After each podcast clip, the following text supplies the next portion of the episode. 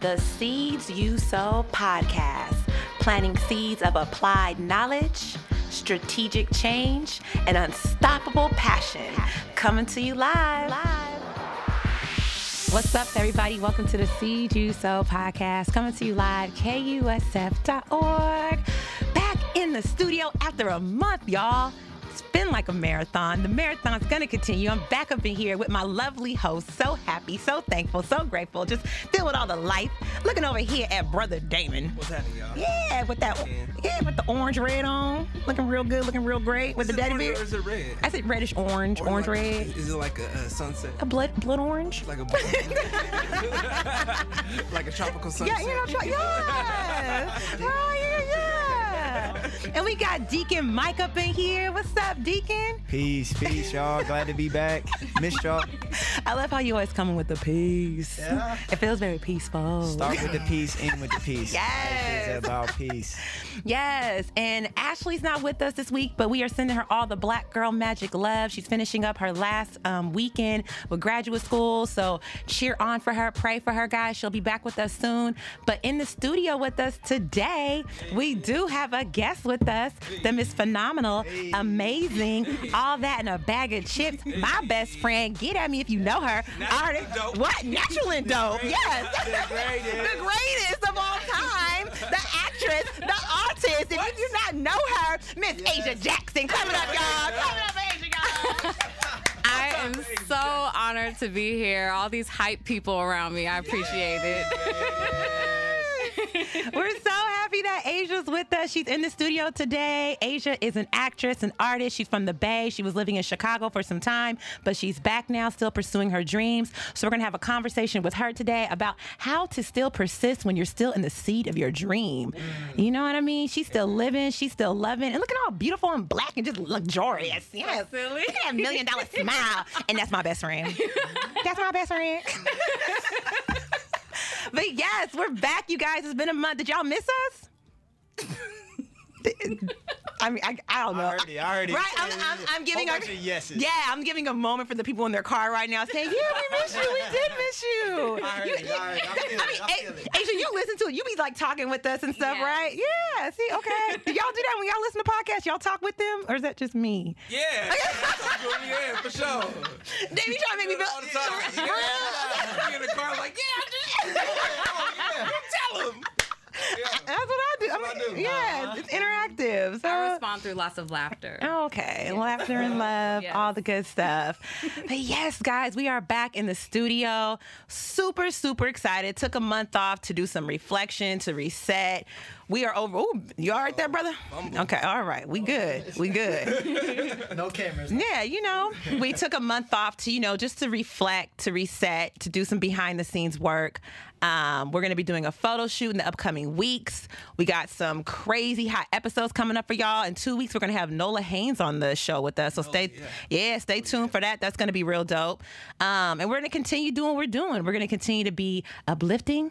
We're going to continue to be inspirational. We're going to continue to give you laughter, love, and all the good stuff. What else are we going to continue to do, y'all? What else are we going to continue to do? We're gonna continue to keep it black. We're gonna continue to keep black. We gonna keep it black. All things black. Black excellence. yes. Black. And that's what today's show is about, you guys. The seed of the day is entitled Black Excellence. We'll be doing a review of Nipsey Hussle, the late and great, not only rapper, but artist, activist, entrepreneur, just phenomenal Just being. being late and great, gone too soon, and we're all still processing it. We're going to be talking about his impact on the community in conversation with Beyonce. Uh, My friend Katasha said it best. She's like, she ain't the queen. She the damn monarchy, man. Like she, I'm, we, mm, sorry. There's a lot of this black excellence going on right now within our culture, and there's a lot that we can learn and take from from these certain figures to think about our own personal lives and what we're doing individually as well as collectively. So we're going to be having a conversation around that, and we're going to encourage you guys to think critically about what you're doing and what type of excellence you're offering. Yes, yeah. Amen. Amen. Right? You like that? You like? No. Do that. Do that. Do that. Do that. Do that. Do that. Hey, hey, hey, hey, hey, hey, hey. All right. Y'all, I'm like, I don't know, I'm on 10, but inside I'm also real tired. But you know how we do. You know how we do. It's like driving. You on 10 and 2. I'm on 82. I'm on 82. I'm on 82. Oh my God. But yeah, of course. So before we hop into our seat of the day, we got to do our stroll through the garden, AKA our check in question, you know, to get everybody kind of acclimated into the space. And so I thought about this. Oh, wait, before we do that, we definitely want to um, take a moment to honor the late and great John Singleton Yes, ma'am. Yes. who recently passed. If you guys do not know who John Singleton is, please take the time to look up this man. He definitely was one of the reasons why I decided to major in film. 100%. And, you know, watching, but you know, like watching Boyz n the Hood, Higher Learning, Poetic Justice, like he put out those 90s just great. Authentic urban black films that you still quote to this day. And if Right. you haven't seen them yet, Mike, um, you should check it out. Check it out. I have seen all of those movies. Baby boy. Have you seen Baby Boy? Who hasn't seen Baby Boy? I don't know. I didn't. Come on. Jody. Like Jody, Jody, I'm, I'm gonna make the tacos, Jody. Make them tacos, Jody. Make them tacos. You, Jody. He's like, I love you, girl. You probably gonna be my wife. I'll never forget. Me and my cousin were like, probably. We're like, I'm gonna need for you to be definitive on that. Like- but yes, Boyz n the Hood, higher. Oh, Asia, do the higher learning real quick. What is high? What is higher? What is learn? What is learning? What is higher learning? I mean, what is it? That was incredible. That was incredible. So we all grew up on John Singleton. Such, you know, a sad loss. Um, and so young. so young, only in his 50s. 50s. Yeah, man. So want to, you know, take some time to honor him. And we also we're going to segue now, though, into our stroll through the garden check in question. And so I thought about this because if we're talking about excellence, right, and we're talking about Nipsey and we're talking about Beyonce, talking about hustling, we're talking about working hard, grinding, persisting through it all, not just when it gets good, but also when it's low. And so I was just reflecting over life, the different times I had to hustle. And so, and I, I told the team this. I was like, I want you to interpret hustle for any way you want. Was it hustling for a grade? Was it hustling for $5? Was it hustling for a ride? I would like to know. hey, everybody done been at hustle, whatever. Can I get a ride in my soccer practice real quick? Um, name either name one of your first hustles or this is a memorable first hustle for you. And if y'all, I, I already thought about this, so I could go first if you guys want me to. Y'all, Yeah, go for it. Yeah. Okay. This is gonna sound really random, but don't judge me. So I oh, thought about this when I was in LA two weeks ago, and I went over to Crenshaw and I went over to Nipsey Hussle store, and the vibe there was just so welcoming. And I just felt very thankful because I was coming from a conference straight into the hood. Mm-hmm. And it really just took me back to the fact that I really know how to navigate different spaces, and I'm thankful for that. But I feel mm-hmm. really home in spaces like that because the smell of barbecue, the black people. I was like, oh my God, I feel like I'm in West Pittsburgh or North Oakland right now back in the day. So it took me back to a memory in the summer of seventh grade, and there was a place in West Pittsburgh called the West Side Connection. You remember the West Side Connection store, Asia? I don't. Okay, well, I do. And so there was a small store. It was over on Willow Pass, and it was like this store owned by this black guy named Ron. And it had all like the FUBU and Tommy Hilfiger and like CDs, and everybody used to kick it there. And there were these bomb Tommy Hilfiger outfits, right? And I remember my cousin Remy and Jocelyn, my best friend at the time, we saw those outfits like, yo, we gotta get those outfits. They were like $60. Like, damn, you six, the $60 for like 12 year old girls. Like, where are we gonna get that? Where are we gonna get that? We got on the hustle. We went around like for a whole week straight because it was summertime, washing people's cars, just knocking on doors like, can we wash your car? Can we wash your car? Can we wash your car? Just for these outfits. And it took us about a week. And we ended up, you know, raising enough money for the three of us. Had to scrounge it up or whatever, and we bought those outfits, and I kid you not, we wore them everywhere. We like, so like, we just wanted them so bad because there was just so much pride in wearing something like that at that time in your life. And I remember also too, the memory was there was like the football dances, so we wore them to the football dances, and we made up a dance to "Money Ain't a Thing" by Jay Z. it was it was just a whole thing or whatever. And so anyway. I thought about that when I was at Nipsey's store, and it sounds kind of random, but it kind of took me back to like when you really put your mind to something, let it be whatever, and you really want to work hard, nothing can stop you. Mm. And it's just interesting because I was like, that was over, gosh, like 20 years ago now or whatever. And obviously, I'm motivated more than by Tommy Hilfiger, but it just showed me like we all got it in us. When you really want it, you can go for it. So that's one of my early memories of like hustling. All right. um, so when I think of one of the first times I hustled, I think about the recession. So I was one of those uh, college grads who graduated right into the recession. And I remember moving back to the Bay Area um, spring of 09 after doing um, my first professional theater gig. And I was dead broke. And I applied to so many jobs, and no one would hire me. And so I ended up taking this job as a server at this um, seafood restaurant in Todos Santos Square in um, in Concord, and I don't remember the name of the restaurant. It closed within like maybe six, eight months of opening. but I just remember the manager did not like me. Um, she literally stole my tips. I was basically um, getting paid to commute to and from work. I remember at one point um, during a shift where it was really busy and I had an opportunity to make money, my manager had me stand outside and solicit people and give them flyers to come in and um, come in and you know dine at the restaurant. So i mean i don't there's not really a, a, light at the end of that story except for i eventually just you know kept grinding and working and eventually uh, got a local government job and saved my money and moved to chicago. But uh, yeah i mean i guess it's just it's just that reminder that sometimes you just have to do that grunt work and and do things you don't necessarily want to do to make it to that next that next level that next chapter that next step in your life So if you could see that manager today, what would you tell her?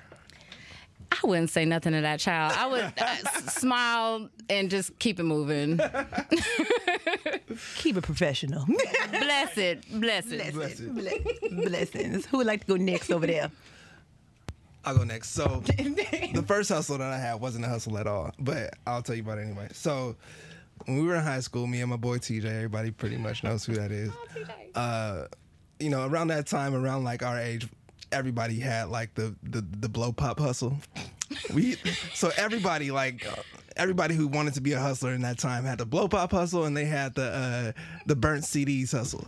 So we had both of them. So we went to Sam's Club and we went and filled our lockers up with like all kinds of stuff, blow pop, Skittles, everything. But the student store at the school caught on to it and was like, "Yo, we, you can't be like competing with our with our with our products." So we had to go underground. So we were like, "All right, just let me know what you want. We'll pass it to you in class. You know what I mean? We'll you know we'll work way around it. You know, we'll go in the back or whatever, go in the locker room and you know do an exchange. Like we was drug dealers, but we were just selling like Skittles. you know what I'm talking about? Like I can't. I love it though. You taking me back. I remember I had my blow pop dealer. I did. Shout out to Edgar, man. That was my blow pop dealer, man. Yeah, Every school had one. Like you got my blow pop, you got my M&Ms, yo. Oh my rate. Didn't have to go to that Arco when I went to Edgar, you know. No, we had it covered. We had you covered. And we was making like mixtapes and stuff. But I wasn't never like good at asking people for money. So I was a terrible hustler because you know you trying to you have to sell things to people. I'm like. I don't really want you to buy this blow pop, but I do want a quarter. You know what I mean? So like, I just wasn't really good at it. So it didn't last very long. But we did get shut down by the student store. That was kind of whack. But I made some pretty dope mixtapes in the process too, though. Nice. Can we bring back the mixtape? Oh yeah. Let's bring. Let's do it an It episode. didn't go nowhere. Okay, let's all do an episode. Where we make a mixtape and share what's on it. Yes, Let's do that. absolutely. Listeners, we encourage you to do the same. Do it. You know, Damien, haters gonna hate. the school store, you know what I'm saying?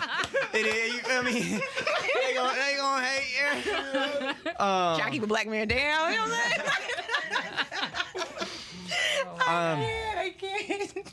And to be honest with you, I think the first time that I really, really hustled was um, uh, two days after I graduated high school. My graduation from high school was not glorious. Um, I really had to do a little bit of uh, uh, selling to get out of high school. I didn't have great grades to finish my high school career.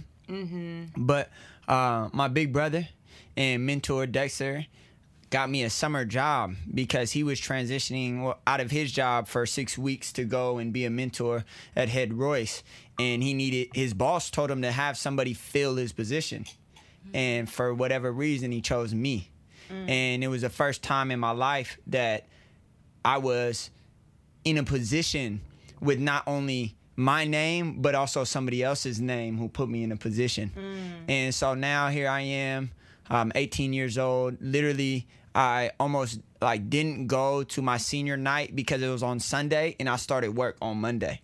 And um, in the six weeks that I was there, I earned myself a full time position, um, and they kept me on even when Dexter came back uh, because I was hustling and because I had the motivation of somebody else's reputation who put me in this position to keep me going, even in my moments of wanting to be lazy. And so um, I think before that, I have felt like I was hardworking. But there was always holes in my process, and there was always hmm. holes. I was I was hardworking in a basketball on a basketball floor, but I didn't work on my weaknesses. And here I hmm. was for the first time in my life that I was willing to do whatever to make it happen because I had somebody else's name um, pushing me forward. And so I think that was the first time that I was like really, really hustling and, and showing my full work ethic. Hmm. Hey, That's what's up. hearing all your guys' stories right now, like Mike, to sum that up, when you said the whole like do whatever it takes, makes me think about being like unstoppable. And Asia, your stories makes me think about humility. Mm. And like Damon, your story. And, and, and, and- and- and think about the haters that try to keep you down when you're trying to do something honest. The hater. You know what I'm saying? Like, and it really just shows when you mentioned too, Mike, the fact like the holes in our own work ethic and just like the holes in our journey and the process it takes during the hustle, because the mm-hmm. hustle is not the hustle is not a straight line, and the hustle mm-hmm. isn't made for those who don't want to work. Just gonna put that out there real quick. It's not made for those who don't want to work. No. You ain't ready to work. You ain't ready to hustle. That's a fact. You know what I'm saying? It's a fact. Preach. The- It's the realest, the realest, the realest. I was gonna say a cuss word, that really I ever wrote. And I think we should take a little further and say that if you don't love to work, mm. the hustle's not for you. Yes. That's all. Yes. Well, they said the dream is free, the hustle sold separately. Anybody can dream. You gonna work for that dream, though? You know what I'm saying? So yes, I, I want you guys to think about, you know, our listeners, reflect on that. Reflect on the times you really had to hustle hard. And like we said, this is open for interpretation. We all gave you guys different interpretations of our own hustle. But we're now going to segue into our seed of the day, which I think we're all excited to discuss. Are we excited to discuss this? Oh, for sure. Are we excited because we've been playing Nipsey, we've been playing Beyonce. I I'm just so filled. I just got to say this real quick. I'm just filled with so much pride and strength right now for my blackness. Like I feel like the mm. ancestors Yes. are like having a revival in my spirit right now. You know, power too. you know, like I just it, it is a great time to be black. It's always been great to be black, even during the hard, the struggle, the whatever moments. But I don't know. The afro is so appropriate for this. It You need your pick. You need your pick so and your pro right now. Yes, y'all. So right. And I'm rocking my fro. Yes, she is. I think the universe is communicating with me because, as Ashley says, you know, our hair defies, does not follow rules. That's right. Yes. So yes, um, That reminds me of our picture that we have in here Yeah, that we're all throwing a fist at, you know? That was Black Panther. It's like our Black Panther moment right Uh. now. Yeah, you know, we, we feeling real black, and it's okay if you ain't black, feel black with us. It's, it's all love. It's for everybody. You know, it's really, it's really for everybody. Well, for black people in particular, it's something special for us. Mm. But as people as a whole, it's just good to feel good about who you are. Absolutely. And let's just put that out there for whatever you identify as. Feel good about who you are and celebrate when somebody else feels good too, because we can all feel good together. Right. But so anyway, we're gonna hop right into it, but just kind of set it up. The reason why we thought it would be cool to have this conversation, a conversation with Beyonce and Nipsey, as stated earlier, our culture right now has experienced some loss with Nipsey, but also a lot of gain and greatness with him too. Mm. As you guys were stating earlier, even though he's gone, you feel like it's still the same, and you could speak to that more. And then also too with Beyonce, who has been putting in work for over 20 years, because like Homecoming is like something within itself, but this is a a, like a track record leading up to this given moment. And it's just important to look at the work ethics, the style, the perseverance, the excellence of what they're doing, and for us to think about how does that reflect my life and where I'm at and what I'm doing? Because we all have the excellence, we all have that greatness. Like we all have a light, we all have a gift, we all have a purpose, and we're trying to encourage everybody to tap into that. So yeah, so we're gonna hop right all into it. Um, so many questions, so many different things to think about. But we're gonna start the conversation kind of talking broadly about Nipsey and Beyonce. Then we'll segue more into like our own personal processing, and then we'll give you guys some tips and advice. But I'm curious to ask you guys, and I know this is not gonna stick to one word, obviously, but maybe we could try to like hop around and say, then we can elaborate. Hmm. If there's one word to describe homecoming, Beyonce's homecoming, and if there's one word to describe Nipsey's legacy, what would that one word be? And then we can go around and uh, say. Are we one word to describe both, or one word for each? Yeah, so so you have Beyonce and you have Nipsey. I'll go first. I'll go off the top of my spirit. For Nipsey, I'm gonna say the one word is diligence, and for Beyonce, I'm gonna say she defies. Oh, I like that. Uh, I'll go next. For Damon's thinking real hard. Yeah, pensive that's- moments, pensive moments, y'all. Uh, I will say for Beyonce, Beyonce's homecoming, the word I would use is homage. Uh, and for Nipsey Hussle, R.I.P., I'm going to use the word promise. Um, for me, Beyonce's homecoming, I'm gonna go with heart, and for uh, Nipsey's marathon, I'm gonna go with real.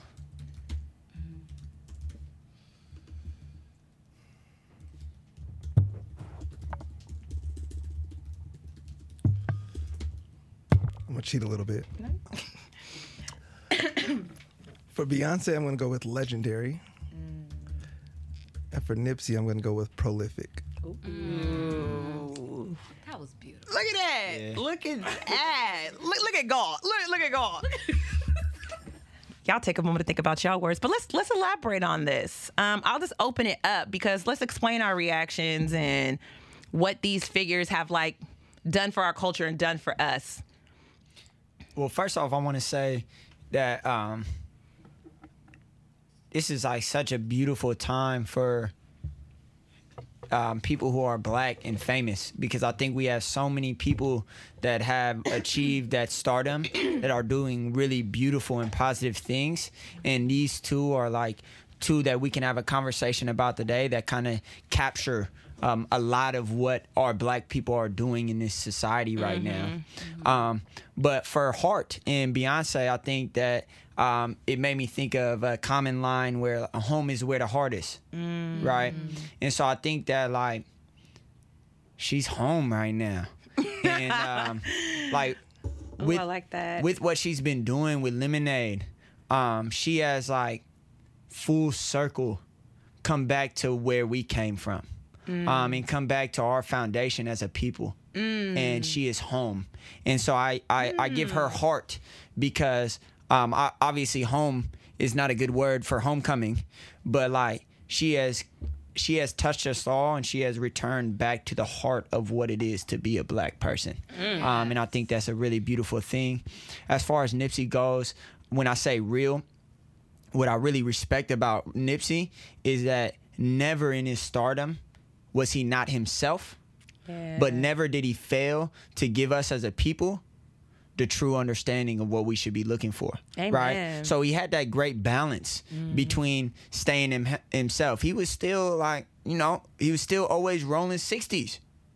But he was still always rolling 60s, telling us about making sure that we bought property in our hoods. You know what I'm saying? Like he was he was still that that person that came from where he came from Yeah. that thought about where we were trying to go. Amen. And I think that is like really, really real. that. And I will always respect Nipsey for always holding and maintaining, holding on to and maintaining that balance. Yes, keep it. Yes, staying like authentic to who you are without trying to compromise that. Yeah, Yeah. definitely. And what else? What do you? Who else wants to you know elaborate on theirs? So when I think of when I think of Beyonce's homecoming, I use the word homage because she in her performance and just in her music and her artistry just really celebrates black culture and um, the black experience.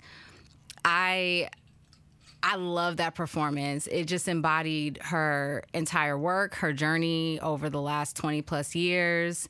Um, i felt like we were taking that journey with her as black people and just all people you know just her fan base um, as a whole. Um, but I just really appreciate her celebration of blackness overall, um, just in that performance specifically and in her body of work, um, especially uh, female blackness. Yeah, I felt all the thighs. she was giving us the thigh meat, the booty cheeks, you know, the the pro- the five thousand dollar lace front wigs. I mean, she was she was giving me all kinds of life. Um, and then I also feel like too, in a way, Yes. What life is. so it's it's like a deep respect for black people and and our culture and it's also a respect for her and the work that she's put in the grind that she's been on um, all her life as an artist and um, for nipsey i use the word um, oh my gosh i almost forgot my word. Um, i use the word promise. Yes. So i use the word promise because when you think of promise you think of like like expectation and like success for the future. And I feel that Nipsey Hussle's life is an example to black people and what we should do to and for our communities. You know, I really feel like he laid a blueprint.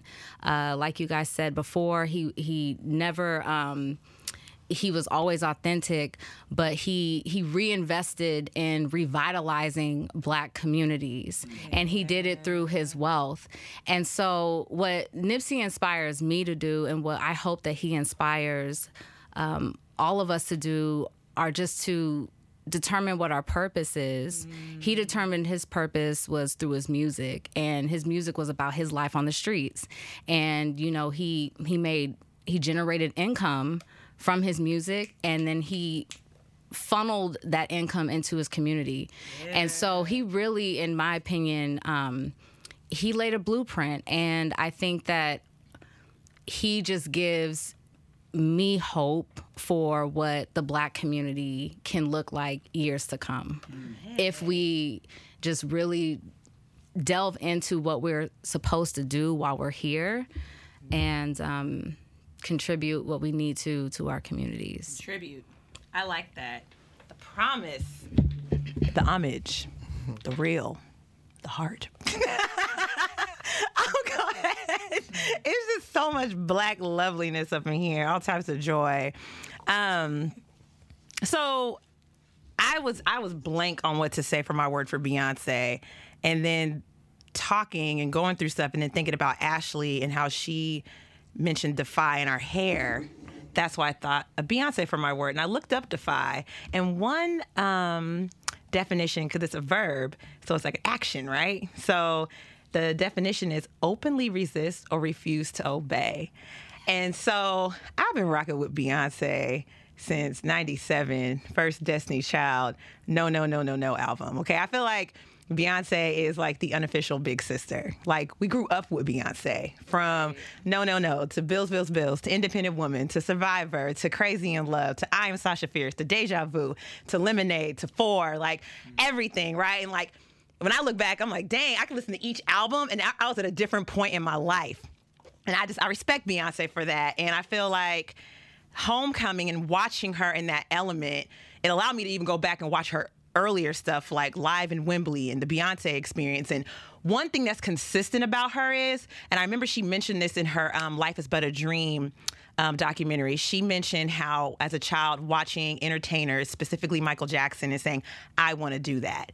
And like the fact that she was able to specifically speak and pursue and go after what she wanted and not let anything or anybody stop her and defy and overcome any obstacle and to be the first black woman to headline Coachella and to do it so biggity, smiggity, awesomely black. So, yes. Smiggity. Black. biggity black, like hella black, like all in your face black.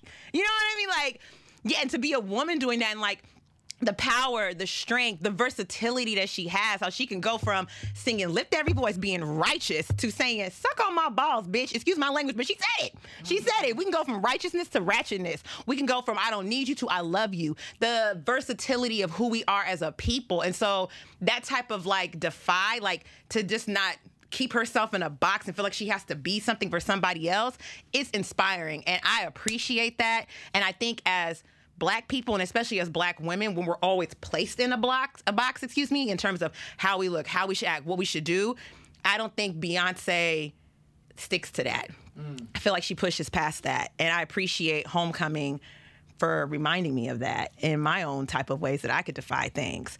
Um, so that's what I say about Beyonce. And then uh, for um, Nipsey, I said diligence, but when you said contribute, I'm gonna switch it up. I'm gonna say my word for him is contributor because with Nipsey, I just you, like I, there's so many things to say.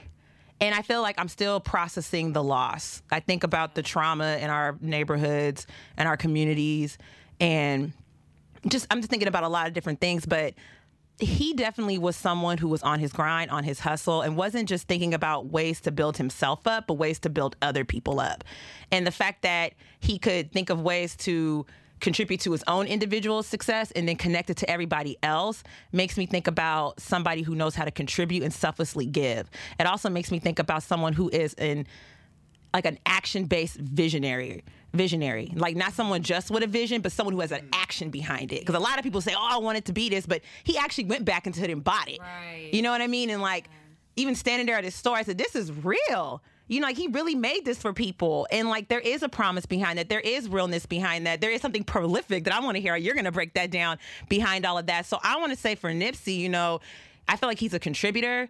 And I also just respect his hustle because being diligent, he was very much steady yet energetic towards what he wanted. And I feel like even though he's gone now, his spirit is still like running in within all of us. Mm. And it, the marathon is going to always continue. So that's how I want to break down how I feel about these people right now. Mm. Amen, sister. Am- Amen, brother. Amen. That's how we feeling about tonight. Yeah, That's how we man, feel. we're feeling over here. We just feeling all types Sunday of like, we over here with libations. We over here having church. we're over here just honoring what is good is what is good about blackness. That's right. All right. So uh, for Beyonce, I said legendary. And what I mean by that is that when you look at Beyonce, what she means to our culture, what she means to our generation, people who actually like grew up like us, uh, most of us in this in this age group. I know Mike's a little young, but it's okay.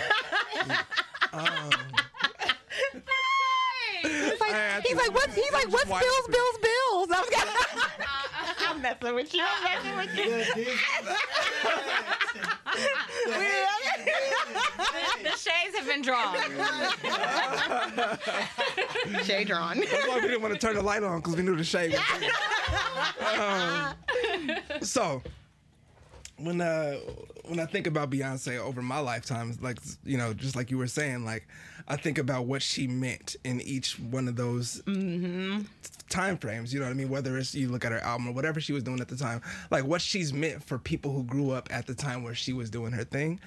And when you look back on it, years from now, hundred years from now, she's gonna be up there with like some of the greatest, biggest people Yeah. you ever Yeah. heard of in your life. You know what I mean? Yeah, You're gonna look back and she's gonna be in history books like a Cleopatra kind of person. Mm-hmm. You know what I mean? And and when you look at that and you look at the impact, and then you look at Homecoming. I didn't watch the whole thing, but I did watch enough to see her talk about um, just how exhausted she was from going from all the work Yeah. that she was doing and how she had to push herself to come back after the pregnancy and all the stuff that she did and how tired she was and mm. how she was like I'm never gonna do that again like, Yeah. all that like when you think about a person who's dedicated themselves that much to becoming what she is mm-hmm. that's a legendary feat. You know what I mean? And mm-hmm. that's something that you're gonna look back on. And some people are not gonna believe that a person could do that kind of thing. Yeah. But for people who were there and saw it and are inspired by it, it it, it sparks a whole culture of people who try to do the same thing, and that's what No. legend comes from. You know? what I yeah, mean? So- exactly. I like that. so we all, even me, you know, men, women, it doesn't matter. Black, white, it doesn't mm-hmm. matter. Mm-hmm. When they see Beyonce and they see like what she's able to accomplish as a human being, it's mm-hmm. like, okay, well, maybe I'm not I'm not gonna do that. Like most people are not gonna do that, but it will help you to do what you are gonna do. You know what I mean? So everybody has their own pushing. Absolutely, Yeah. and everybody's not gonna be that big. You know, everybody doesn't want to be that. No, everybody doesn't want to work that hard. It's not. It's not. That's not what everyone's purpose is. But people like that help you to find your purpose and then get the motivation behind it to actually Amen. pursue it and continue to pursue it. Mm-hmm. So, legendary. Yes, Brother Damon. All right, so Nipsey. I say prolific, and I said I was gonna. I said I'm kind of cheating because he had it tattooed on his face. He had the word prolific tattooed on his face. But um, but when I think about the word, and if you don't know what the word means, I'm gonna just read the, the definition of it real quick. Producing much fruit or foliage or many offspring, and then the other word is is present in large numbers or quantities, plentiful. So, what I mean when I talk about Nipsey is this you look at what's happened over the last month, just as the fact that he died, right? Yeah. We've lost a lot of entertainers. We lost a lot of individuals mm-hmm. over the, over time. We've we've lost so many people, but you've you haven't seen something this big in a mm-hmm. very long time. Like Michael Jackson was big because of how of the person that he was, but when when Nipsey passed, like the world pretty much stopped. And people who didn't know have any idea who he was start seeing all these people come from all these different areas like mm-hmm. You don't know what we just lost. Mm-hmm. And everybody's like, "Okay, who is this guy? Like what?" And then they're like, "Oh shit, like mm-hmm. this dude was he was onto something. He was mm-hmm. something different." You know what I mean? And and and that is what kind of sparked this whole thing. Like Gary Vee is a person that I follow very closely. And him and Nipsey had a pretty close relationship, I guess randomly they were like had some business things going on. So he has a lot of content that they've produced together. Like he does a lot of uh, video blogs and like podcasts and stuff. So he put together this. um he put together this little tribute to him. It was like a 10 minute thing where he just like had a bunch of different footage of him and put it together into this thing. And when you look at it and to see him in that element outside, because you think about it, like you said, he was a Rolling, Rolling 60s Crip for sure. Yeah. Like no question. Yeah. Nobody would ever question that, right? He was a businessman for sure. Nobody would ever question that. You see him with Gary Vee. He was a um, he was forward thinking in the tech industry. I saw a video of him uh, with this guy that he worked with to, to do his store that was doing this whole virtual reality, augmented reality stuff, and he was working with him on that. Uh, he was working on like resorts out. in- in Yeah. He was doing so many different things and spreading himself and spreading his energy in so many different Yeah. places that now that he's passed, everyone like all that is starting to bear fruit. So everything is starting to come out and be like promise. We have exactly the promise. So all that stuff and it's gonna spark like um I've been thinking of this analogy for a long time because I was walking in the redwoods one time. Um I forgot which ones it was. I don't think it was Muir Woods, but whatever. Walking in the redwoods with my friend, and he was like, "Do you know how this happens?" It was like a dead tree.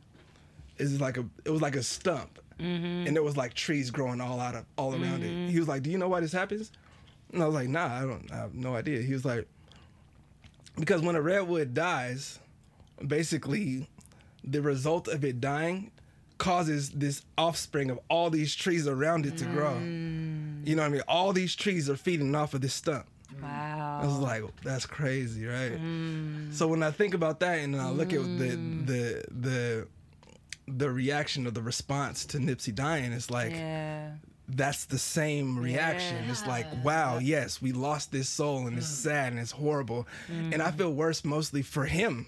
Like specifically, he his being does not get to be here anymore. He doesn't get to do any he doesn't get to go further. And I feel mm. bad for that because when you look at all the things that he put out and all of the things, all the energy that he ever spoke about putting out, he wanted to put out positive energy. He wanted to be a, a light for people. He wanted to he wanted to help and, and build his community and stuff like that. I saw an interview where he was talking to this was way back. This is like ten years ago. He was in New York, and they asked him about like how he felt about like the gang culture in New York, because you know they thought that he was gonna be like, oh, I'm from L.A. Yeah. You know, we don't really respect the the mm-hmm. Crips and you know how they do it in New York because we don't respect it. But he was like, look.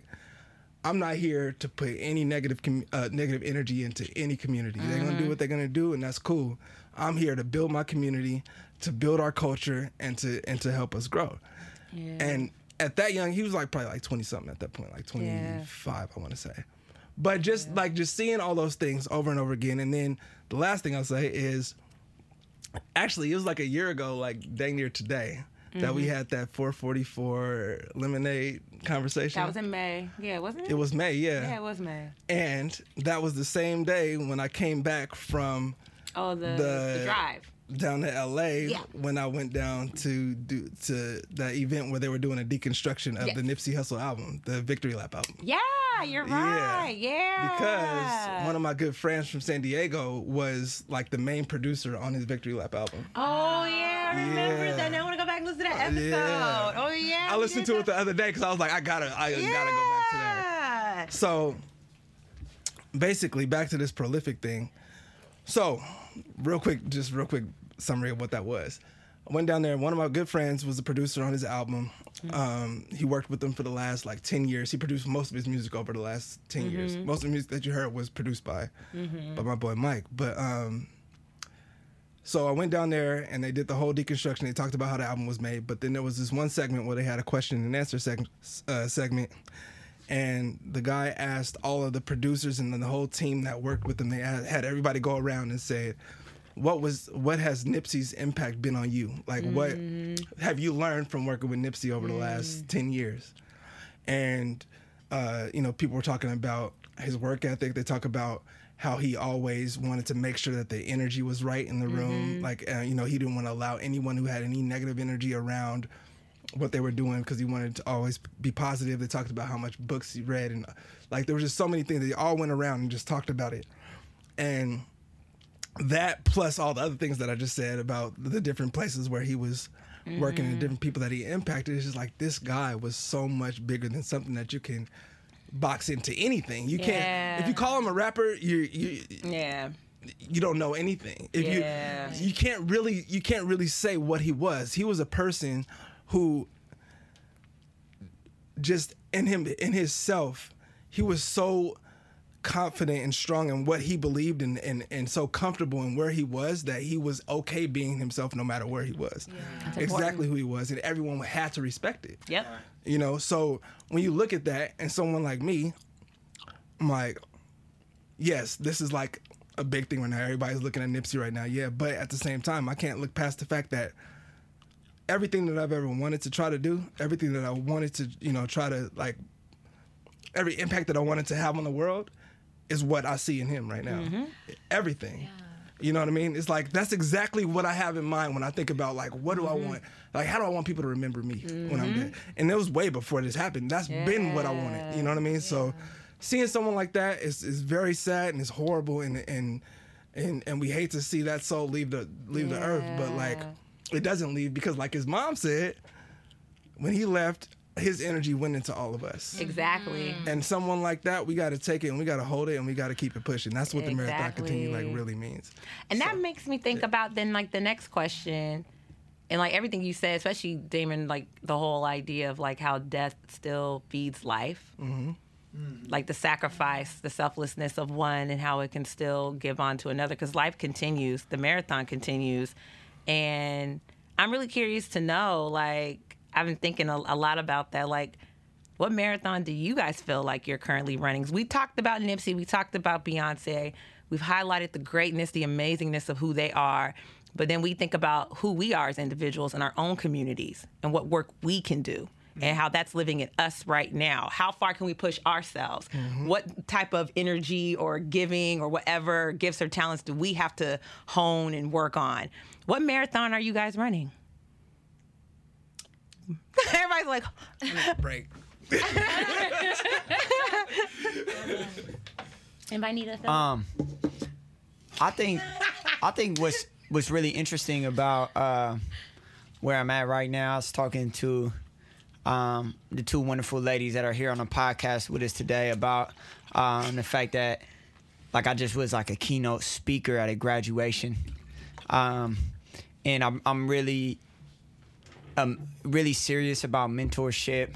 Um, I'm a basketball coach. I'm really trying to pour a lot into the youth, um, so that they could continue to like push us forward, right? As a as an entire culture. But more than more than ever right now, I feel like I'm I'm running the same marathon that was run by our ancestors.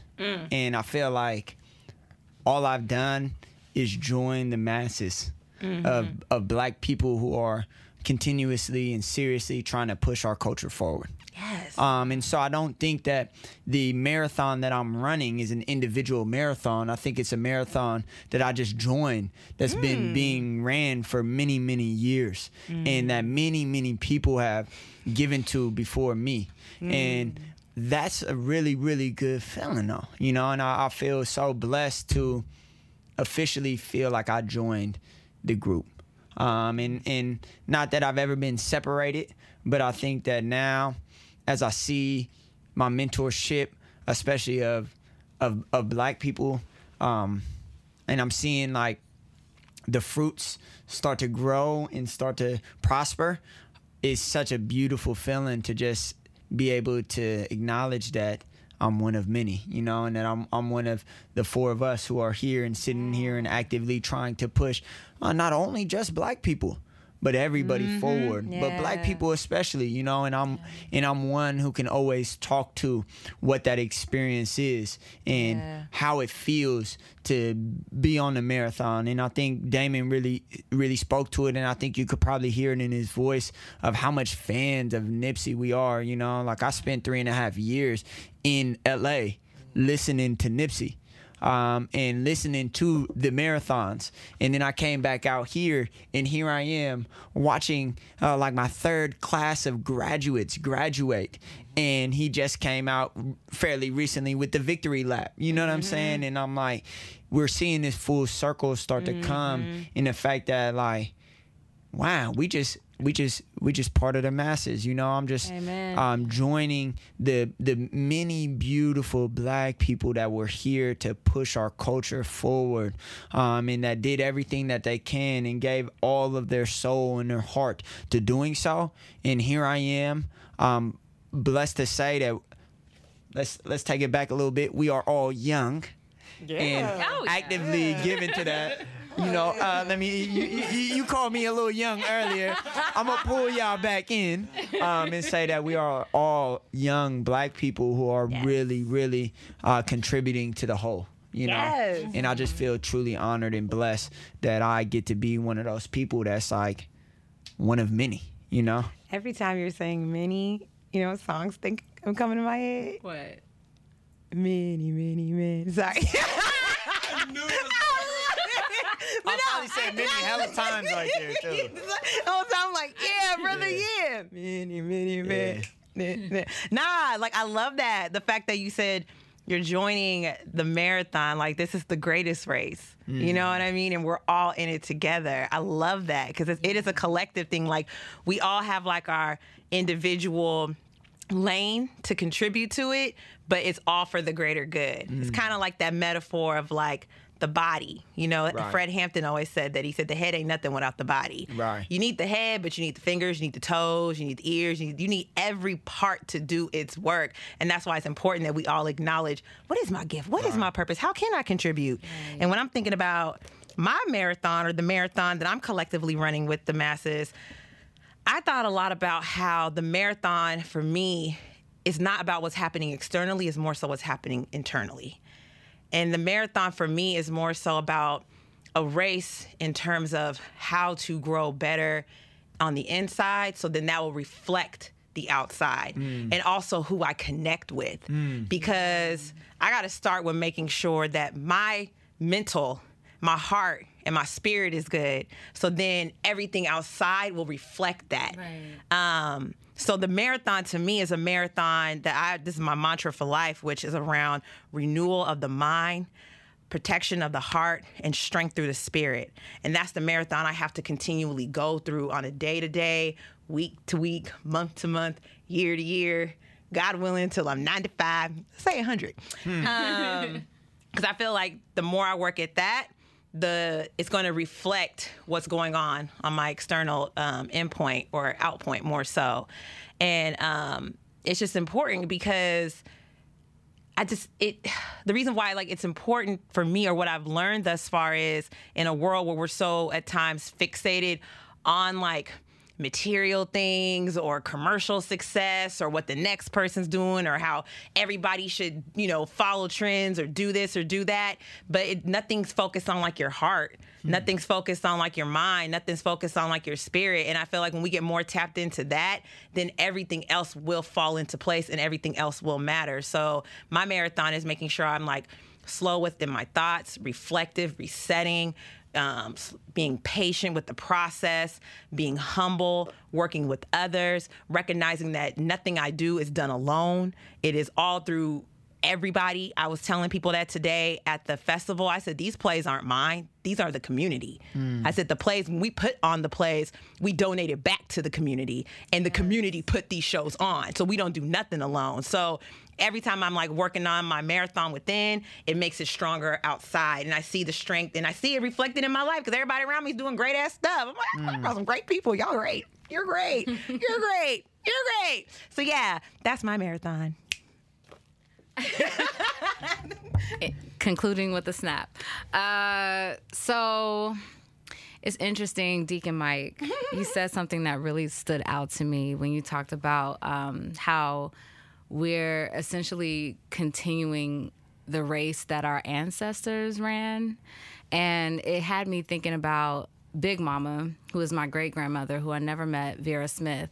But I remember my mom telling me how she at one point um, cleaned dressing rooms for white actresses.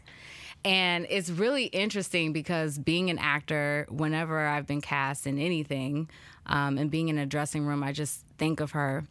Um, when I think of the marathon that I'm running, I just think about mastering my purpose. Um, I really, truly feel that we're all placed on this earth with an assignment and that the goal is to fulfill that assignment before we die. And there's so many people out there who unfortunately don't do it. So um, it, it's for me personally, it's giving back to my community. It's you know being active for social justice for the black community and it's also my artistry and storytelling and so when i think of a marathon i i don't put limitations on my age or where i'm at in my life or where i'm at in my journey i just make sure that i'm doing something daily that feeds to my purpose mm. Very well said, Sister Jackson. Mm. What are you thinking over here, Brother Damon? So yeah, I think a, a perfect pig, piggyback off of what Sister Jackson.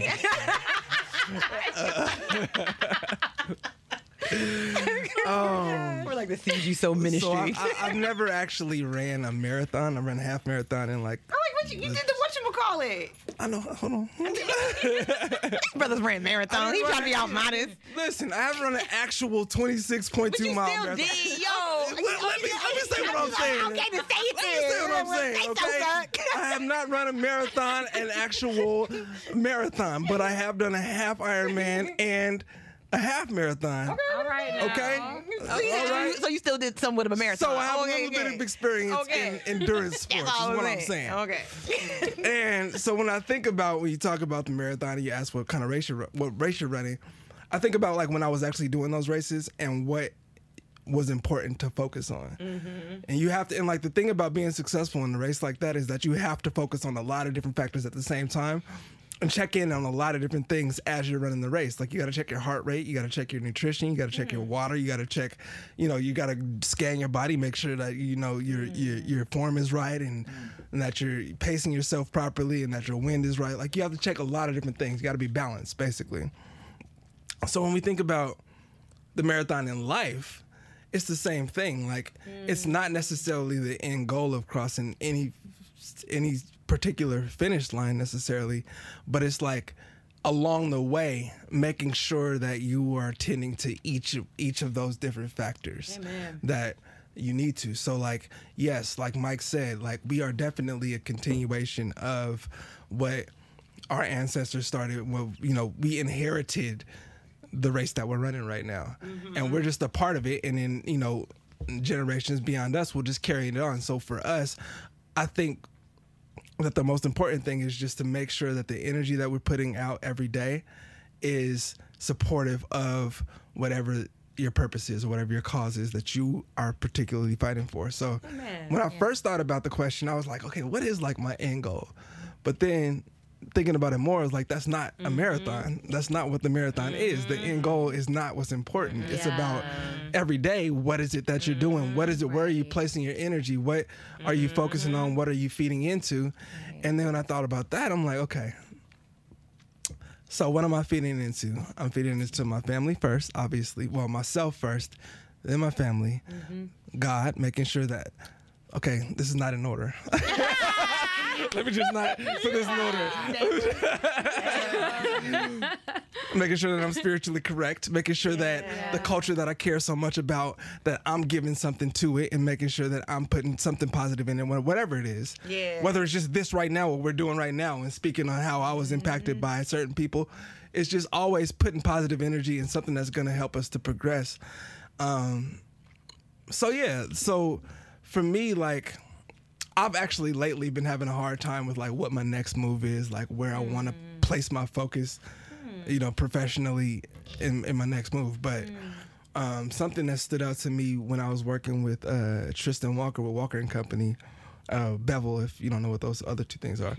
uh, something that I heard him mention one day was that he read that in life, like if you're talking about impact, the first third of your life is learning, the second third of your life is earning, and then the last third of your life is returning. That's what he heard. So, so you learn and then you build some type of value, some type of uh, value, and then you give back in the at, at the end of that. But then he was like, you know what? But I kind of want to like kind of flip that a little bit and do it at the same time. I want to give back while I'm earning, so I don't, you know, Yeah. cut myself short or whatever, right?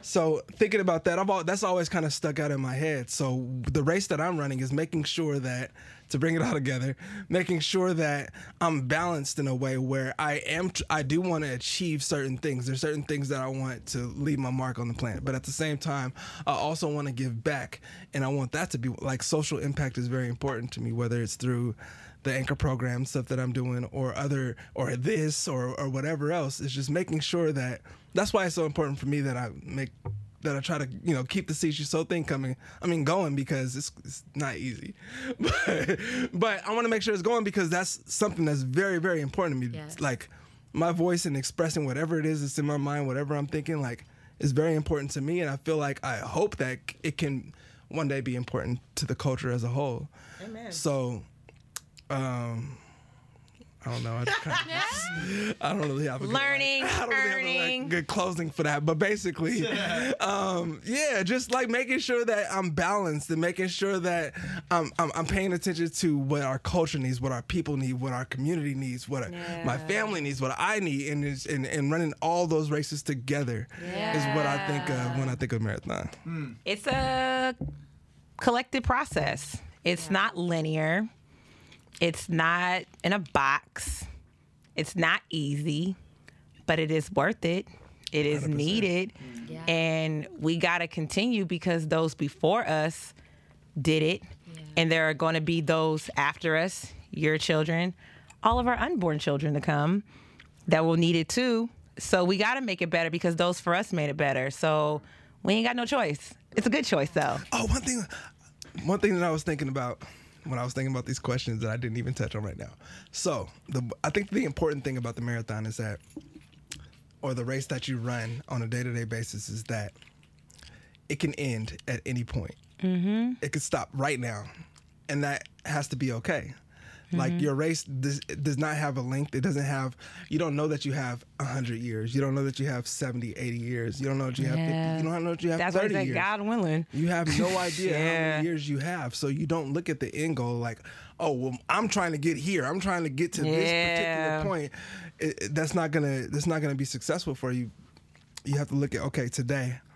Yep. I want. I want to make this impact today. Agreed. And if it ends today, then that's was that was it. And and at least I made the impact I was trying to make today.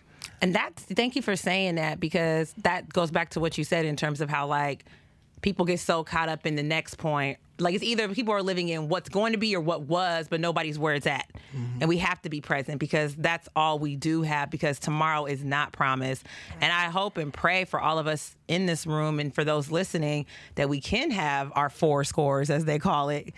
And if you make it past four scores, at least according to the Bible, then you blessed. So, I mean, so I just pray that we can live long, luxurious, fulfilling lives, but let's take each day one day at a time. And we do need to wrap up this conversation, but I do want to at least get to one more question. And I want to wrap it up on the last question. Um, so like we'll just try to be as quick as possible. So we said two tips for our listeners on how to keep preser- um, persevering and maintaining excellence. So maybe just like you know narrow down to one. Um, I'll go ahead and go first.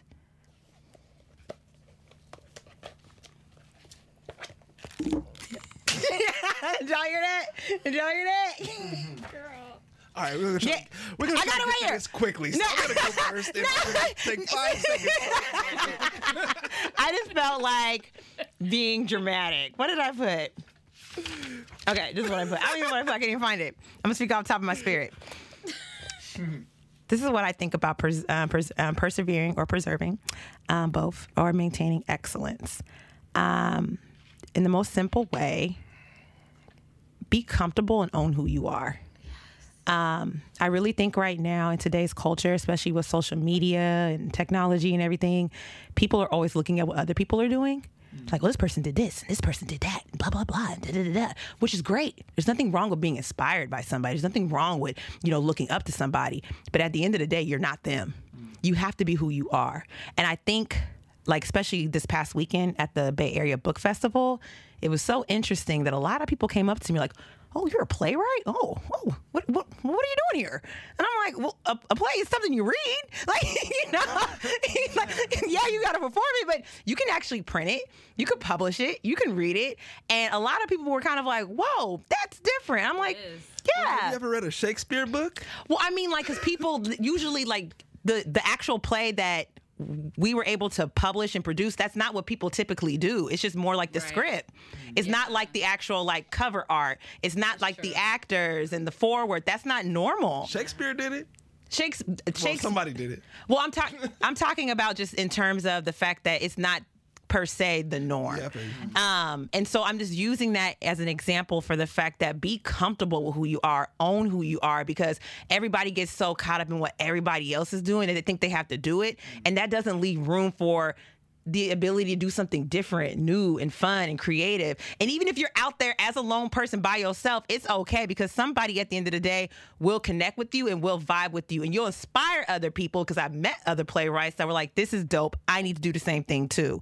And I think that's the importance of just like owning you who you are, being comfortable with who you are, and then getting around other people who think like that too. Because we all have something to give, we all have something to offer. And when we allow ourselves to be comfortable with that, then we all can shine and grow together. But we're all trying to do the same thing. It's gonna be a bland salad. You know, like if we all just sat here and had the same opinion, that'd be hella boring.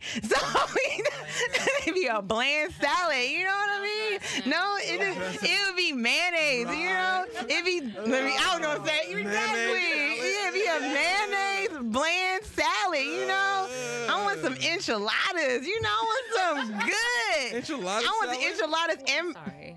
and macaroni and You want an cheese and the enchilada lumpia and you know a kale smoothie. I want it all. So be comfortable with who you are. Wait, what? Oh, so Okay. this one this one advice on how to persevere and maintain excellence. oh, yeah. So I think the biggest thing for me is like know what you consider to be excellence. Um, because if you wake up every morning and you don't even know how to answer the question, what is, what do, what is excellence for me, then you don't know how to be excellent that day. Like, if you have a clear picture of what I consider to be excellent, what I consider to be fulfilled or successful, then you know you have a carrot that you you could chase. You know, but if you don't, then you just wake up and you don't know what you're doing. You're just gonna do whatever comes to you that day, and then that's not gonna really inspire those things. Perseverance. It's not gonna inspire you to work hard towards something because you don't have anything to work towards. So start with okay. Well, what is what what do I hold important? What do I want to what what what do I want to improve or what do I want to what impact do I want to leave today? Um, if you can't answer that question when you wake up, then that should be the first thing that you do. Thank you, brother. Um, as far hilarious. As far as so you talk about maintaining excellence and perseverance. So as far as maintaining excellence, it's pretty much what Aisha and Damon just mentioned. Authenticity is really important. Just being true to who you are, um, being true to your voice and what it is that you want to put out in the world. I believe that just following your purpose, I it just all comes back to purpose and and doing doing the thing that ignites you the thing that makes you happy and the thing that also serves other people to whatever degree that is. Uh, that's how you maintain excellence, in my opinion. As far as persevering, uh, don't give up. I mean, it's as simple as that. I, you know, I have my own spiritual beliefs. I have my faith um, in the Most High. That's what keeps me grounded um, daily. Uh, I know, you know, we all share different spiritual beliefs, but you have to find something within you and even something external too that grounds you, whatever that is. Find that thing um, because, you know, like Aisha mentioned earlier, you know, our journeys are not linear. They're not. And um, yeah, it's a winding road. Thank you for the. She's doing some. Uh, The theatrics. She's doing some alternative dancing over here. yes, yes. Uh, I can't. but yes. um, but yeah, just just don't. I mean, don't give up. That's really what it is. And and another thing I want to add is, yeah, don't compare yourself. I personally, I take hiatuses long hiatuses off of social media. And I know lately I haven't been super active, but you know, I don't think there's anything wrong with it. I think it's it's a great resource. Um, but I I do know that that that um instinct to compare yourself to other people and what they're doing can be very damaging to you know one's self-esteem and can have you questioning like okay well am i doing everything and this that and the other? So um, just really check in with yourself and um, yeah just don't give up. Have faith in yourself and in something else and uh, go after your purpose. Yeah. Want to wrap that up, Deacon Mike? yeah, yeah. I'm uh, happy to happy to wrap it up. Uh, the first, I'll say two. The first one will be quick. I think it's uh, to be a learner. I think to create excellence and define excellence, we have to learn from those around us and from those who did it before us, uh, those who are doing it now, et cetera, et cetera. So the first one is to be a learner, and I the like second that. one that I really like is, uh, you know, I'm a basketball coach, and I have a quote here that says, "In order to start balling, you have to be all in." And so we're talking about Nipsey Hussle. You gotta hustle. You gotta grind. You gotta be able to do the grimy part of the marathon to get to the grimy finish line or to get to the victory lap. You have to do the preparation that nobody sees and that everybody doesn't respect because they don't see it to get to the victory lap. You know, like you have to do these things that are not going to be glorious to be able to uh, maintain and preserve excellence. and to create excellence. And so you got to be ready to grind and you got to be able to um, weather the storms. You got to be able to deal with the highs humbly and deal with the lows with motivation to get up out of it, you know? And so I think that it's just really important that we all um, are, are ready to put in the work. Put in the work, y'all. Put in the work, y'all. Yeah. Put in the work, y'all. Yeah. Uh, Put in the work, y'all. Yeah. Yeah, Put in the work now. Eh, It better work.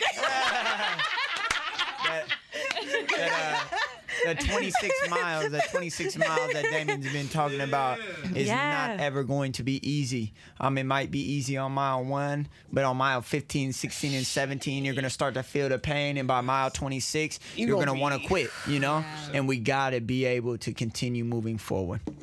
By the end of this episode, I definitely want to play um, Sounds of Blackness. Be optimistic. You know, the beginning they go, the blackness. Keep on, keep on. And they go, mm, mm, mm, do, do, do, do, do.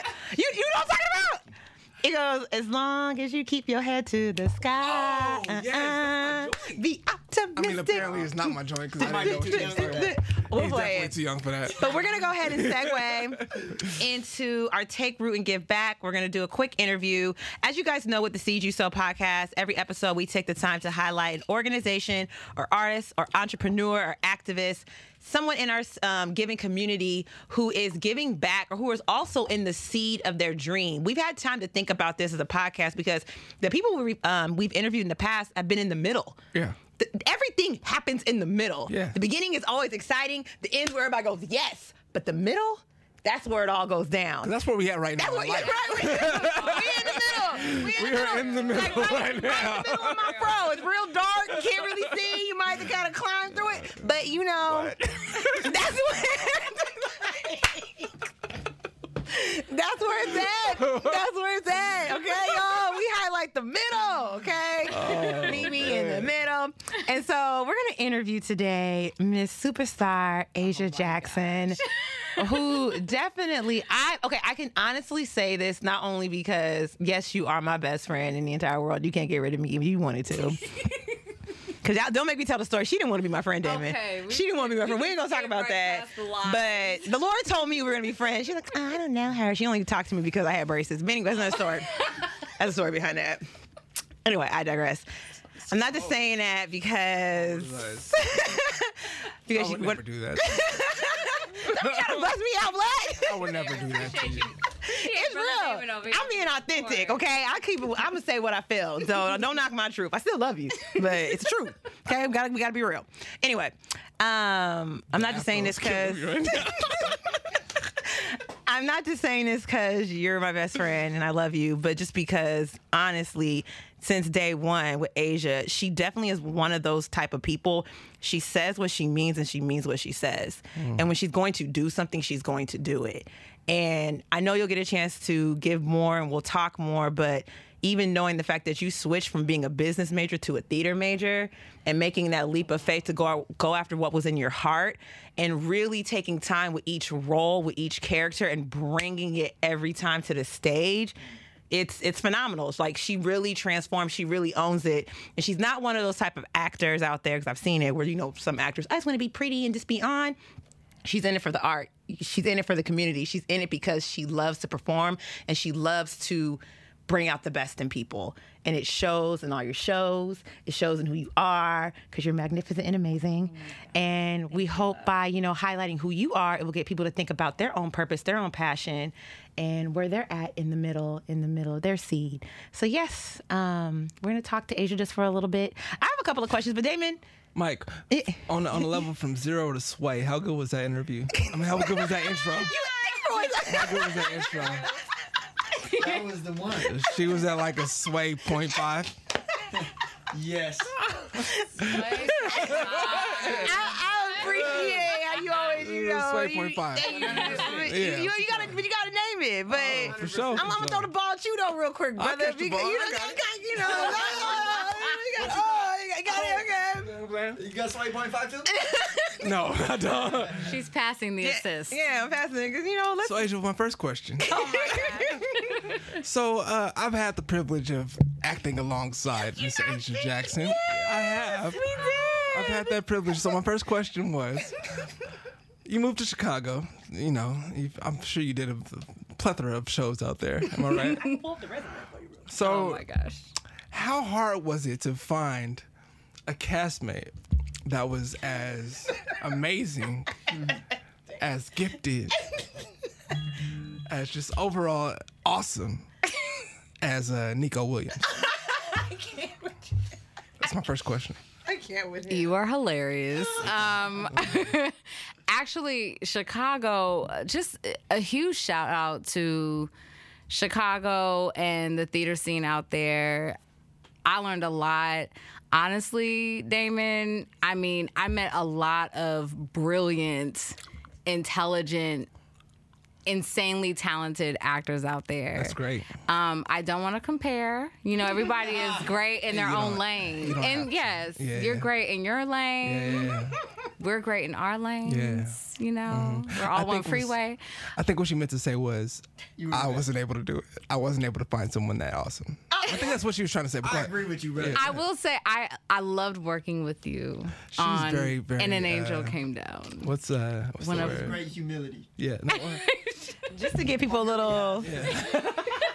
Asia's had the opportunity to work with such theaters such as Jackalope Theater Company, Fleetwood, um, American Blues Theater, Straw Dog, ETA, the Beat Theater. Asia went out into Chicago with no type of connections, no type of understanding of anything or anybody out there, and really made a name for herself, a community for herself, and putting herself out there for the acting scene. So coming into a city that you did not know and coming into a space that was very foreign to you, how did you go about that? What were the ups and downs with that process? I remember, so I moved to Chicago in the fall of 2013. Uh, the winter of 2013 going into 2014 was terrible. and, you know, I'm from Cali, I'm from the Bay, I'm used to mild weather. Um, that winter, when that wind chill hits you, baby, and the snow, it just, it, it was a lot. Um, but yeah, I just remember tracking in snow boots and my winter coat and going to auditions. And it actually took me a couple of years until I got cast in my first show in Chicago but I didn't mind that at all because, you know, uh, one thing. So I was trying to find a job. I saved sev- I, I saved a few thousand dollars before I moved from the Bay Area to Chicago, and um, I had issues finding a job because no one would hire me because at the time I didn't have Illinois residency. I was still in California applying to jobs in Chicago, and so um, I'm actually a little grateful that I had to the couple years to just kind of assimilate.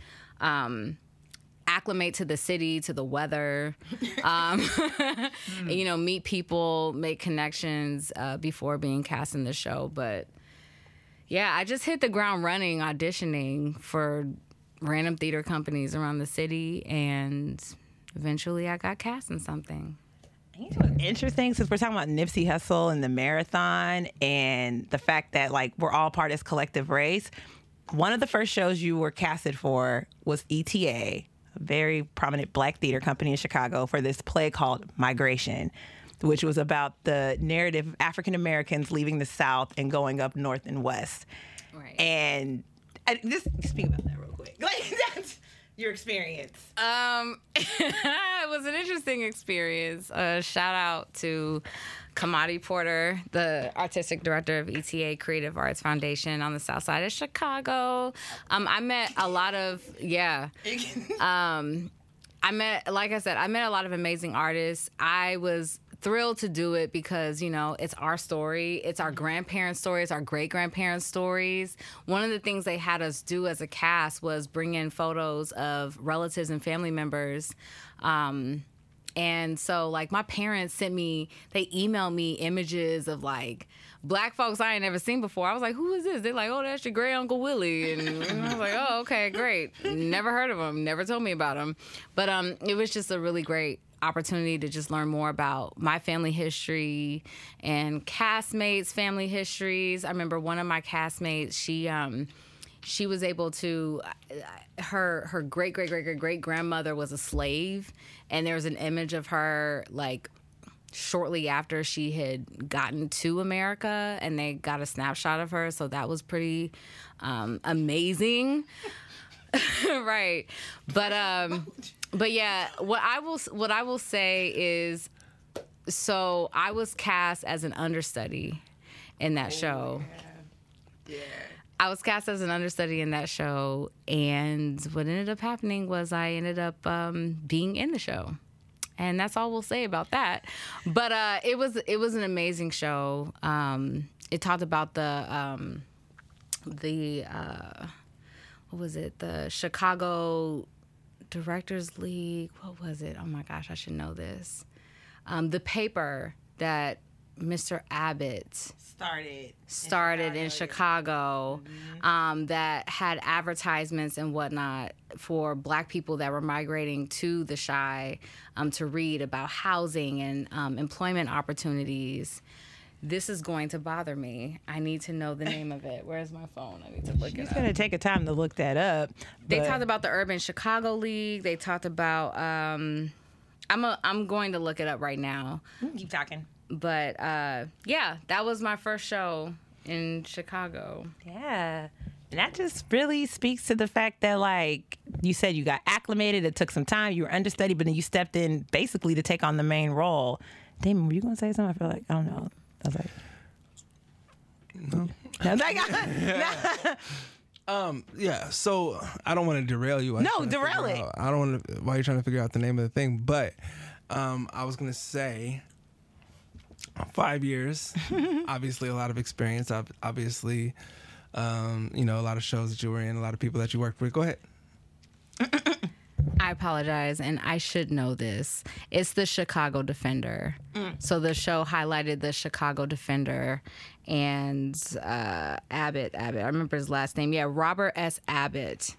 Um, he was the founder of the Chicago Defender, and so there were there was an actor in the show who portrayed him, portrayed his colleague, and um, yeah, it was it was an it was an amazing show and and deeply relevant for all of us. I mean, we're all result of our our grandparents, great grandparents migrating to the West Coast. From the from the South to the East Coast to Chicago. I mean, that's why we uh, that's why our people are where they're at, trying to you know escape Y'all the could've been brutalities of the y'all. South. Shout out to Exactly. your grandparents for coming west. Exactly. They were like, we don't go to Cali. I'm trying to be in that negative 20. What you gonna say, So, brother? I was going to say, um, you know, obviously you had some very enjoyable experiences out there, maybe some not so enjoyable experiences, I'm sure. But um, I always wonder, when, you know, when someone like, like when Aisha went and came back, I always wonder, like, what was the point? Like, when and why were you like, all right, I got to go back home? Mm. So Homecoming. homecoming. Back. I moved to Chicago because I was at a point in my life where I felt stagnant artistically and personally, mm-hmm. and I needed a change of pace. So I visited Aisha at one point lived in Chicago, Yeah. and I remember visiting her. And we had a we had a blast, and I remember doing research on the the theater scene out there, and just noticing that there were just an array of storefront theater companies, you know, re- just everything. And so I I prayed on it and made the decision to go there just for my personal growth, just to gain some um, independence, just to get out of my comfort zone because I I recognize that you don't grow when you're comfortable. Mm-hmm. Mm-hmm. And the Bay Area is my home. I'm happy to be back, but I need to step away for a bit. I felt like I was too comfortable. You know, my family's here, my support system's here. Mm-hmm. And so I just needed to do something insanely different. And Yeah. so I just saved my money, packed up my bags, moved halfway across the country. It was very scary. um, but I mean, for five years, I managed to make it work, and um, and I I learned a lot, and I met a lot of amazing people. I met some people who really challenged me, and and made me grow in ways I never thought I would grow. Yeah. Um, I definitely had some downfalls um, some some very some some valleys for sure, um, and and some hard times that I had to just kind of endure. But it was really for my growth, Yeah. and I really feel like I've I've grown in a way that I couldn't had Yeah. I not left. Yeah. Then what about you back? Yeah. to be to be to, to be real with you i'm back because i miss my family so Yeah. much i'm i'm a family oriented person i had been in chicago for five years on my own out there hustling grinding and in the five years i'd been out there i think i can count on both hands the number of times i'd seen my family hmm. and so it's just it was heartbreaking for me and i was like i, I just I just wanted to be connected with my family again. I miss the bay. I miss the weather. I miss the hills. Chicago's a flatland. I love Chicago. I love Chicago's an amazing city. It will always be my second home. But I miss hills. I miss real beaches. No disrespect. Love Lake Michigan, but you know it's a lake with sand. Miss, you know, real beaches, carne asada fries, you know, like Bay Area culture and hip hop. Like, I just, I missed home. So this is my homecoming, and um, Amen. it's needed. Would you say that you got all of out of Chicago that you wanted to get out of it? Like, do you think that you left anything out there? I I don't, but one thing I will say that's been really challenging. So anytime you you establish yourself somewhere um, and you network, there's going to be opportunities that arise because of that. So, for example, before I left, months leading up to my move back to the Bay Area, I had theater companies contacting me Yeah. that I did not submit to. And some of these were reputable theater companies, and they're all paying gigs, Yeah. um, inviting me to audition for amazing shows because Chicago puts on phenomenal theater. And it was heartbreaking because it was like, oh my God, like I'm I'm moving back to the Bay Area and you know, I'm starting a new job, eh, you know, in a month or so and I don't have a car and I'm kind of starting, you know, rebuilding my income and, and all of these things starting over again. So turning down those opportunities were really difficult um, because I knew I'd be out here, and it, it wasn't so much. I mean, I I could I could have auditioned, and if I had gotten the role, done it. But this new position that I've been blessed with, um, working at College Track in Oakland, um, Amen. you know, and working with the youth out here, that's important and that's a commitment um, that I didn't want to, you know, not do. Yeah. So eh, that that's been a challenge, Yeah. you know, because some of these theater companies are legit. Yeah. Mm. So So, what does your acting future look like in the Bay Area?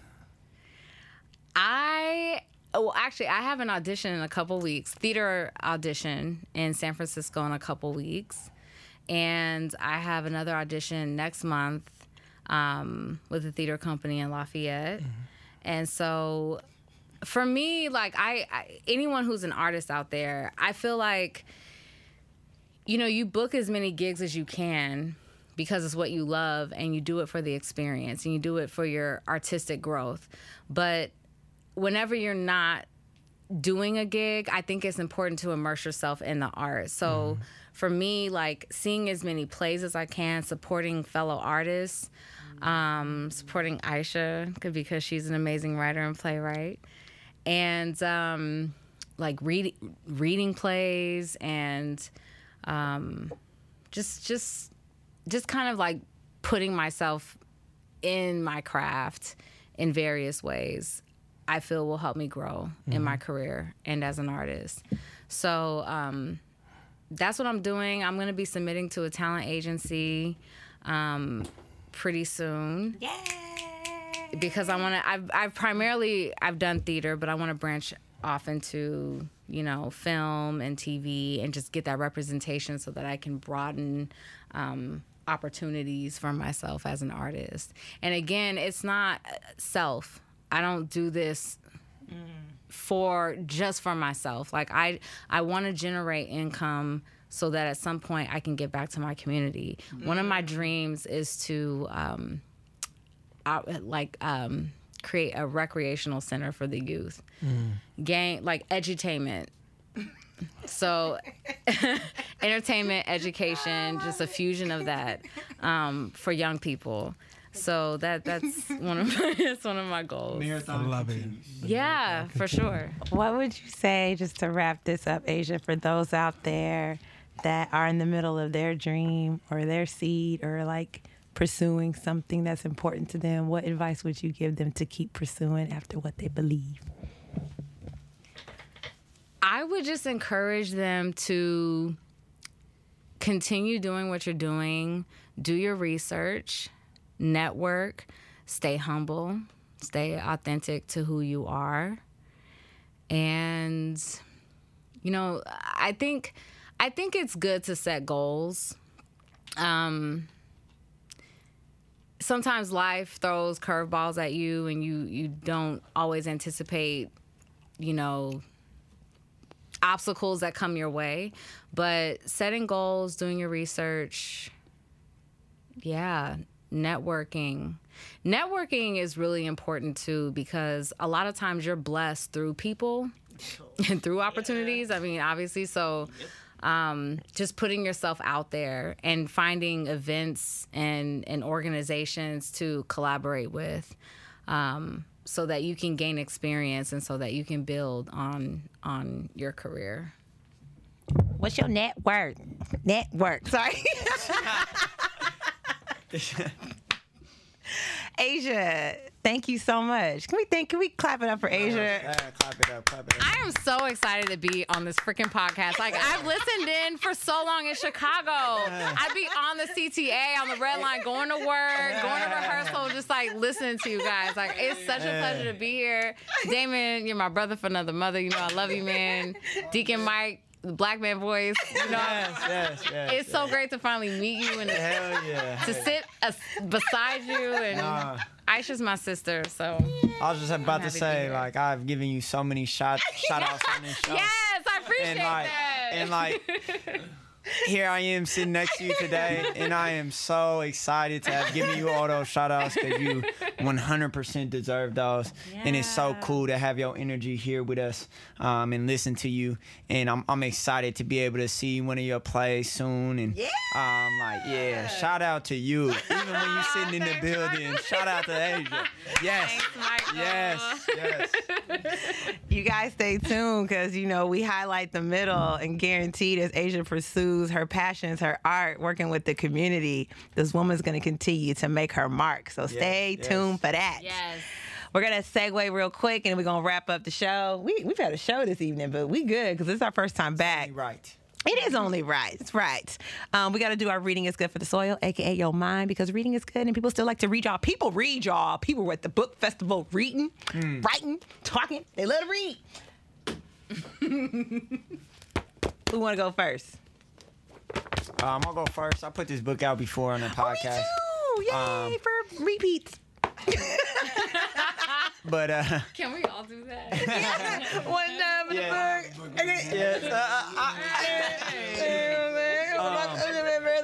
the book the book that I want to highlight today. I'm really close to uh, finish reading it, and you know I got um, hmm, an interesting perspective about this company.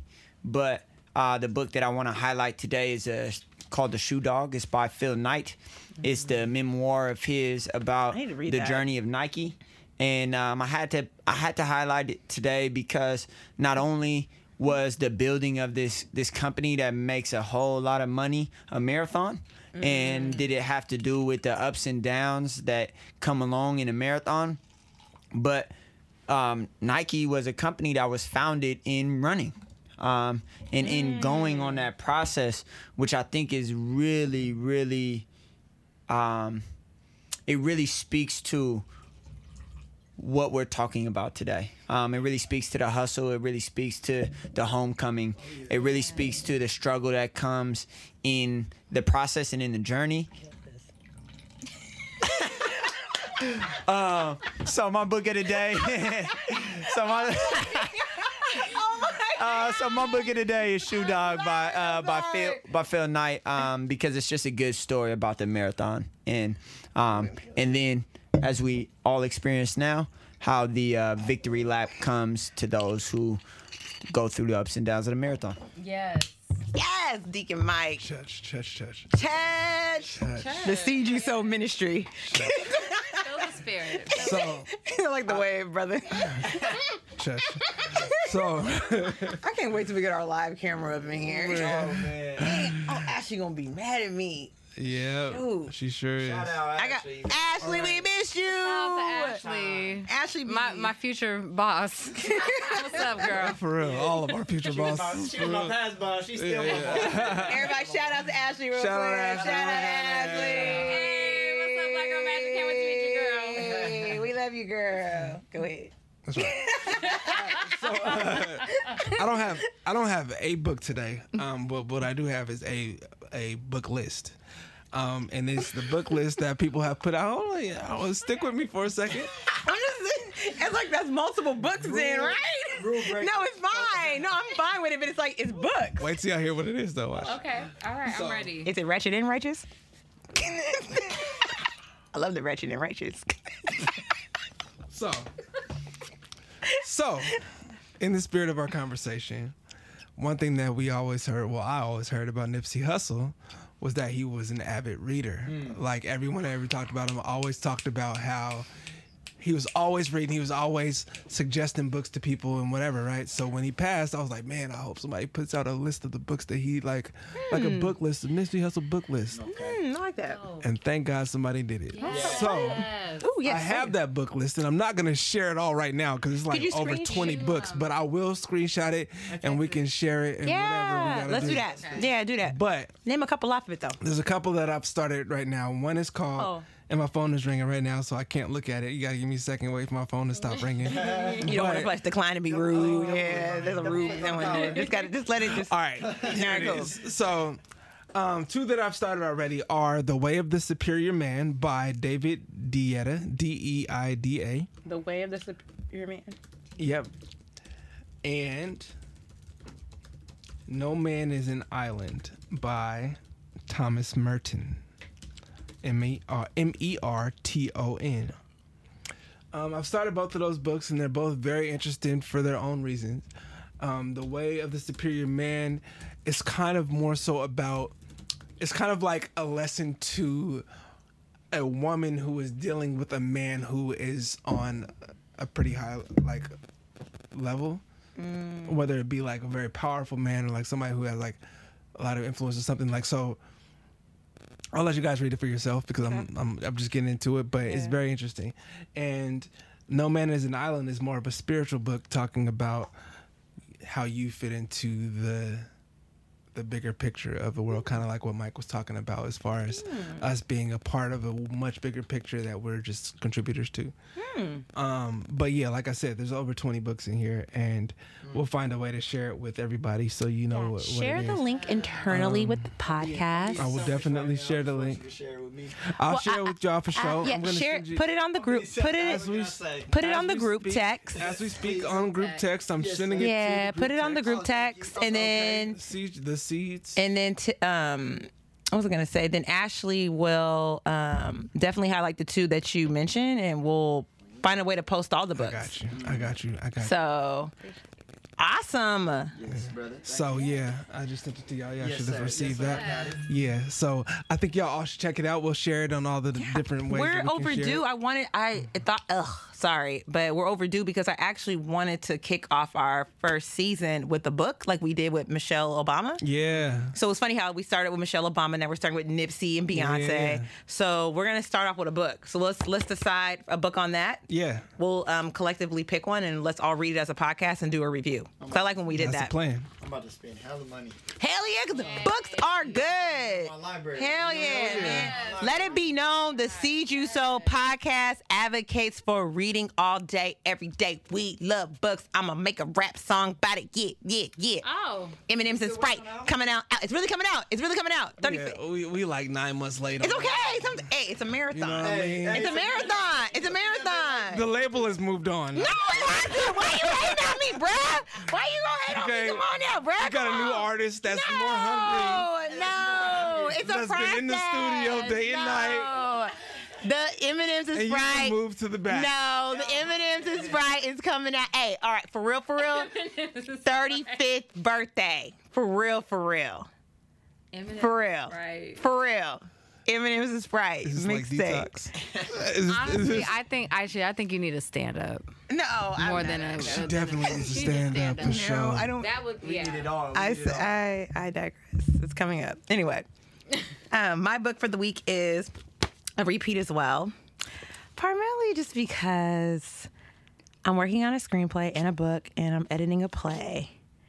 And I'm also reflecting on a lot about love. Not just like love, love, but your own type of love. Just love. Everything that we do in life is with love. Mm. Like if you ain't loving it, why you doing it? You know what I mean? So I want to highlight All About Love, New Visions by Bell Hooks. Yes, phone, yes. Yes, phone. Why does that sound like?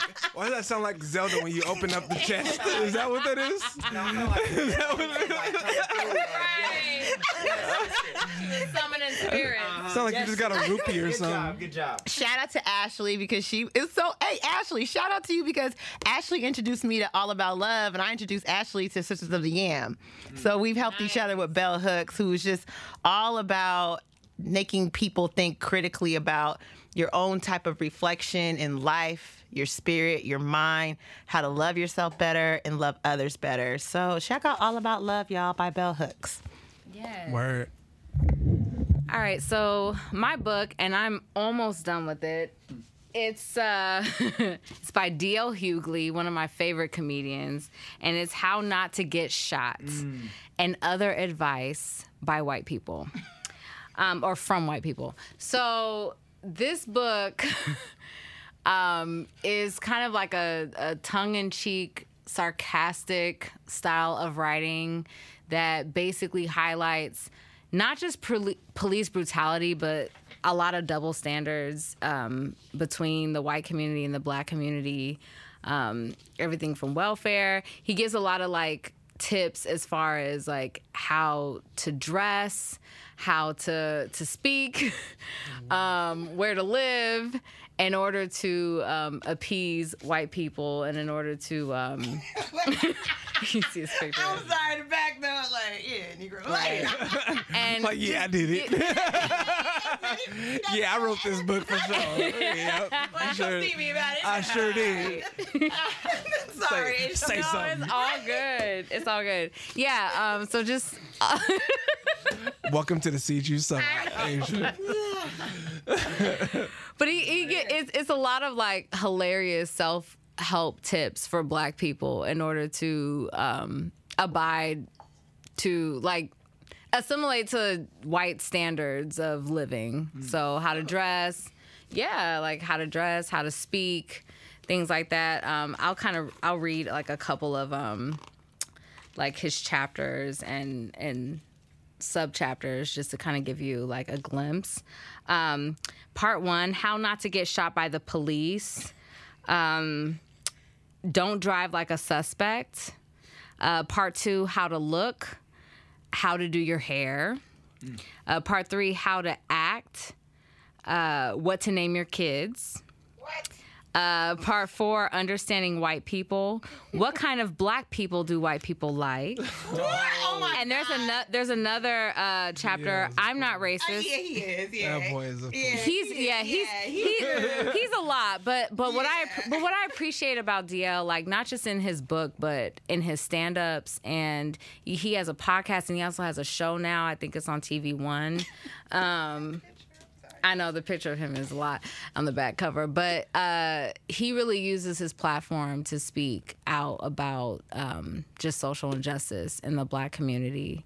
So that I think that's really dope. Again, he's one of my favorite comedians. He's a king of comedy, and yeah, this book is awesome. So I would recommend anyone read it. It's for everyone. It's not just black people. I think all people should read it because it's it's a it, it's a segment of American history that we all and contemporary, you know, culture and what's going on right now. Amen. We got a good variety of books this week for y'all between Shoe Dog, the Nipsey Hussle list, D.L. Hughley and his list of what not to do, and um, some love from Bell Hooks. So check it all out. It's going to be on our um, social media. If you have not, please follow us on the Instagram cracker, like us on the Book of Faces, leave us a review on iTunes. We're on Spotify, SoundCloud, all that good stuff. We're wrapping up. We haven't had a show that lasted this long in a while, but sometimes we need that. We've been out the studio for a minute and we can do things like that. Um, Damon, real quick, put on the headphones. And we're gonna wrap it up. What are put on the headphones just to make sure this works. like, don't get that look. I'm sorry. Can you put on the headphones, please? like, put on the headphones. I just want to make sure this plays. Um, I want people to have this song as a go-to for themselves in terms of being optimistic, defying the obstacles. It is a song called Optimistic by Sounds of Blackness. Is it playing? No. Oh. We're not doing a quote. Hold on. Oh, that's the what's Yeah, we're gonna do the quote. Oh, okay.